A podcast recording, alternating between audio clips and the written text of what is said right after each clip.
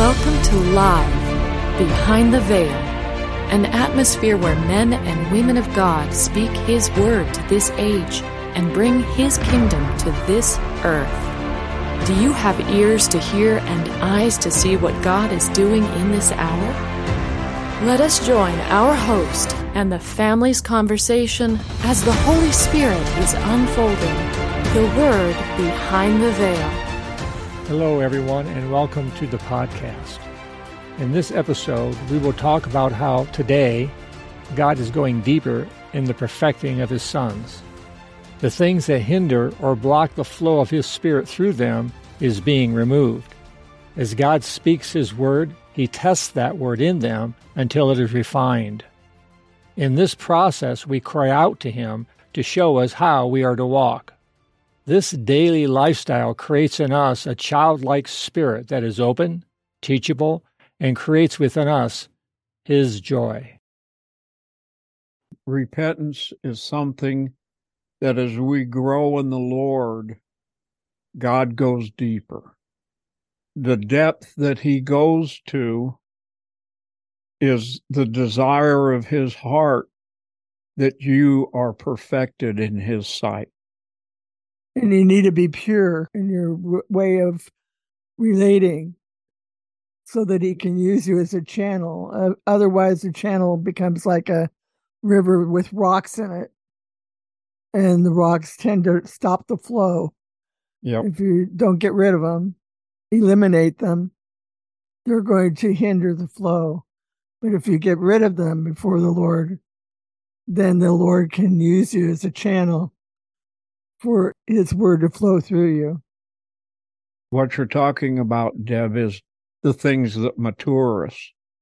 As God matures us, he gives us the opportunity to reach the depth yes of our spirit and you can't just introduce someone to the lord and get into the depth of things so what you do is you lead them we're led by the Holy Spirit. And what is it, Colossians?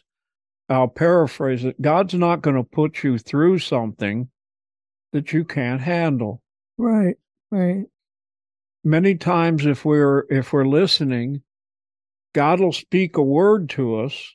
We'll receive that word with thanksgiving and uh, all kinds of great feelings and wonderful, beautiful word and then God will come and test it. And that testing is you repenting. Am I going to turn to what the Lord wants? Right, exactly.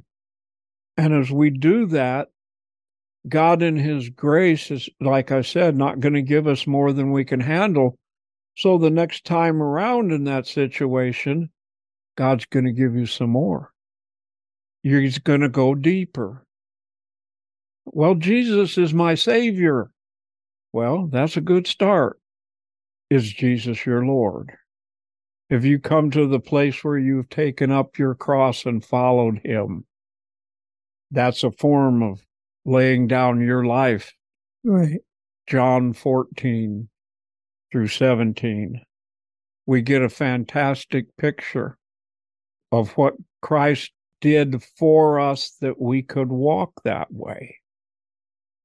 And those are the steps that that you turn to. Teach me your ways. Teach me how to repent. Teach me how to turn from the things that are hindering me and teach me how to be effective. Enable me to walk and to be used of you. Search me, O God, and know my heart. Try me and know my thoughts see if there be any wicked way in me and cleanse me from every every evil thing. Let me walk in your presence. If you're just coming into a walk with god you can do that to a point and you open up and say here i am lord. I give myself to you. Show me how i'm to walk.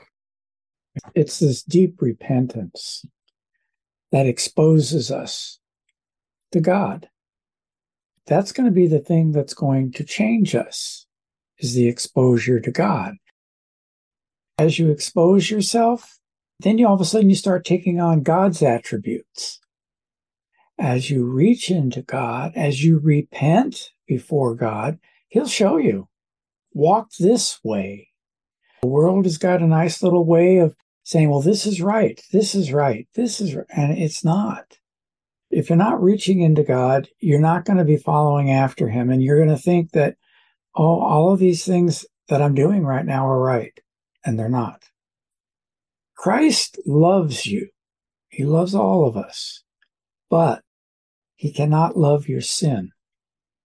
It's up to us to repent before him of that sin as he reveals it to you. There's a key. And the key is when you have turned away in that deep, deep, deep turning away, Right. you won't remember what you did. And that's a key. Your flesh is gone. The only thing that is left is the Christ in you, the hope of glory. By his grace, by his mercy, and by him sticking with you till it's finished. And I think that's a drive of a mature Christian. And there in our approach to repentance, our approach to turning away, you shall be pure as your heavenly Father is pure. Weren't you created in his image? In repentance, there's a a state of heart, it's a state of being that you can come to every day by a decision that you make. And that is, Lord, I open my heart Mm-hmm. and I keep my heart open. And when things are presented to me, I don't defend them. I keep an open heart, an open spirit to you. Right. I'm not condemned.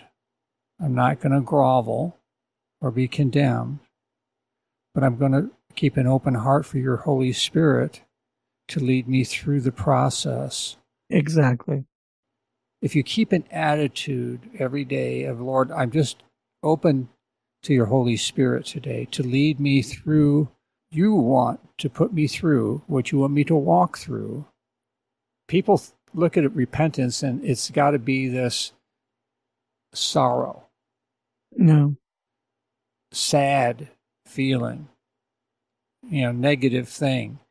I don't think repentance is any of that.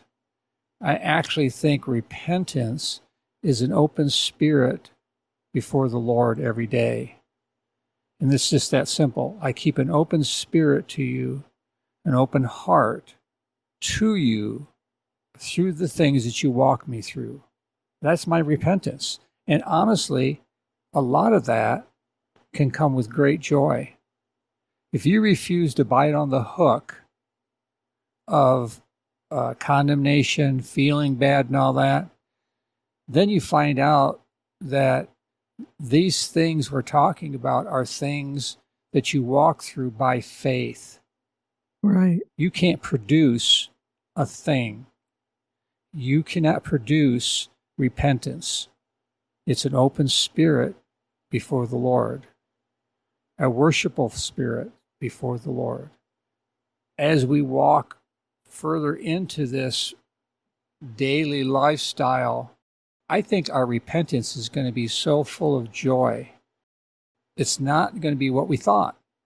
Right. It's not going to be what we've been taught subconsciously through generations of penance and generations of condemnation and generations of preachers beating on the altar saying, Repent, repent, or you'll go to hell, repent. This stuff's been ingrained through generations and generations through our parents, our grandparents, their grandparents. I think one of our greatest examples of repentance is a little two year old or three year old child. Yes. they're not beat down. They just are open to be loved and teachable. And that is a great definition of repentance. A childlike spirit, a child's heart. That's why God loves the little children. To summarize this podcast today, we see that as God matures his sons, they are driven by the Holy Spirit to go deeper in the perfection of their spirits before Him. This lifestyle of repentance creates a childlike spirit in them that is open and teachable. Out of the depth of their hearts, they begin to flow in the purity of His Word as His joy fills their lives. Experiencing the impartation of God's Word through His family is life. Has this time in His presence blessed you? Then please subscribe to our podcast at livebehindtheveil.com. If you would like to contact the family with questions or topics that you would like discussed, you can email them to livingepistles at livebehindtheveil.com. Stay connected, tuned in, and grow with the family as the Lord unveils His Word to us live behind the veil.